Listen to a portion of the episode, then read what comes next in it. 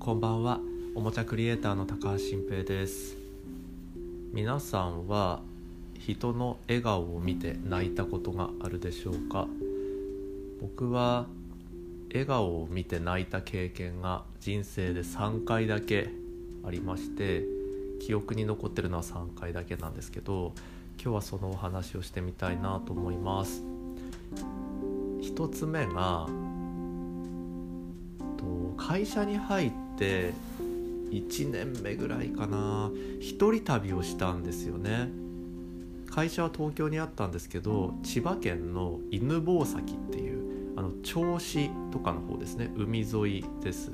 そっちに一人で電車で旅をしたんですね。すごいローカル線乗ってあの銚子電鉄ってやつですかね。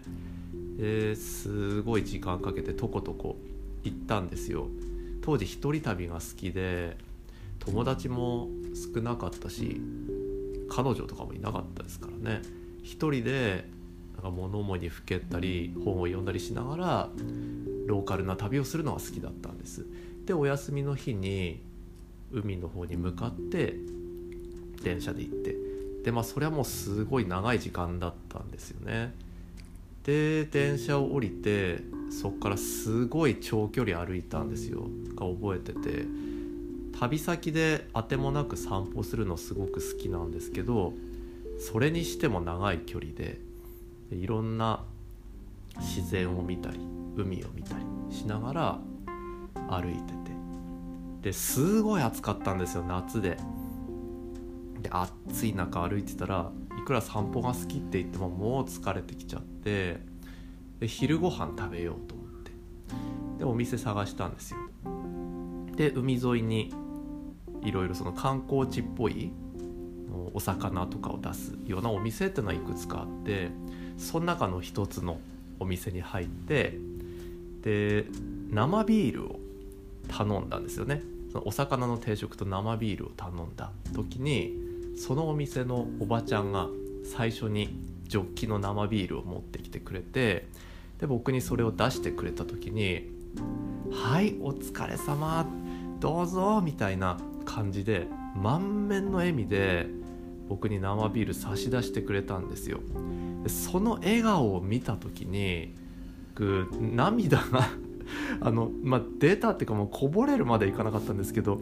もうこらえるのに必死ぐらいの気持ちに急になったんですよ。で自分でもびっくりしてでそれなんでだったんだろうと思ったんですけどそこまですごい疲れてたどり着いてで一人旅していろんなこと考えててなんか仕事も始まってて多分日常でもいろんなことあったかもしれないですよね。とか寂しさとかもあったかもしれないですよね。でいろんなことあってすごい疲れてたどり着いてでこの大好きなビールをね出してくれた時におばちゃんが初めて会った僕にすっごい優しい言葉をかけながら満面の笑みで、うん、そのビールを出してくれた時にもう泣けてしまったというかですねあの時のことはすごい覚えててで人の笑顔ってそう泣かせる力あるなーってのはすごいあの思ったと。でよくよく考えると映画とかでもねその泣かせるシーンで登場人物がストーリー上で泣いている時にもらい泣きをするっていうパターンは一番多いと思うんですけどやっぱり満面の笑みを見せた時に泣けるっていうシーンがある映画ってすっごいあるんですよ時々。僕笑顔に弱いんですよね。それって人生観の中でできたことなのかもしれないですけどうんそういうのも重なってまあそんな体験が起きたのかなと。思いますと。であと2つはと、まあ、いわゆる人とのプチ別れというか、まあ、お別れじゃないですけどあの、まあ、離れるっていう時のことなんですけどと一つは僕が初めて一人暮らしをするっていう大学に入学するタイミングの時に僕は秋田県で18まで暮らしてそこから宮城県の仙台の大学に行ったんですよ。でその頃って一番親とすごい揉めてて親がもうすぐ怒ったりイライラしたり僕のやることなすこと全部文句言ったりそれでいて勉強のことめちゃくちゃ厳しいとかってあってすごい反発しててでその引っ越しとか進学にももうすごいいろんな騒動があったんですよ。その決めた大学が合格した時もねなんかそんな喜ばないとかねあと引っ越しで家を決める時とかももう文句たらたらみたいなことでで僕はそれに対してもすごい反発でもう泣くぐらいのね大喧嘩っていう感じであってで引っ越しをして引っ越しの時になぜかなんでか覚えてないですけど妹も含めて家族全員うちに来たんですよ。で引っ越し作業とかをやってで他の3人は旅行も兼ねてみたいな感じでこうやっててで僕初めての1人暮らしっていう時にじゃあ準備できたから帰るねって言って4人で仙台駅行って僕以外の3人がと帰っていくっていう時にそのまあ特に厳しかったねその母親、まあ、もう散々もう揉めて揉めて喧嘩してでようやくその引っ越しとか進学の準備終わってでここから1人暮らしするぞっていう時にその駅で別れる時に母親がすっごい笑顔見せたんですよ最後。でそん時にもう泣けてきちゃって。でその後一人で家に帰った時の気持ちっていうのはねもうすごい覚えてるなそれも。だから人の、まあ、笑顔がやっぱねそのトリガーなんですよね。なんかその感動というか感涙の。でもう一つもまあ似てる話なんですけどこれは大学を卒業する時に所属してた研究室の秘書の方とずっと仲良くしてて、まあ、女性の年上の方。ですごいいろいろな思い出あるんですけど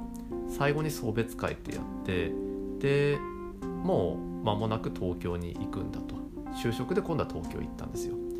で送別会で飲んで最後帰る時にその人と2人きりになってその秘書の人と別れるっていうじゃあタクシーに乗ってここで今日別れましょうかという時にもやっぱりその人はすっごい笑顔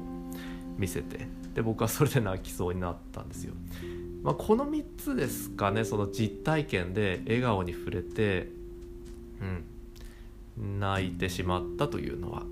だけどそれと近いことがあったらもうすぐそうやって僕の涙腺のスイッチは入るんだろうなと思うんですけどで僕もそういった思い出を自分の人生のヒントとして生きてて別に人を泣かせようとは思わないですけど辛い状況な時こそ優しい笑顔を見せるっていうことはすごく気をつけてるというかそうしたいなと思ってるんですよね。仕事の中でもそうだし人と挨拶する時も別にそれが大それたお別れじゃないですけど人と例えば打ち合わせしてて離れる時ももう満面の笑みっていうのはすごくもう最初のね最初の話で出てきたビールを差し出してくれたあのおばちゃん一期一会のおばちゃんからいただいた笑顔っていう教えをと今も生かしてるっていうことがありますねだから人に思いっきり満面の笑みで満面の笑みができないとしても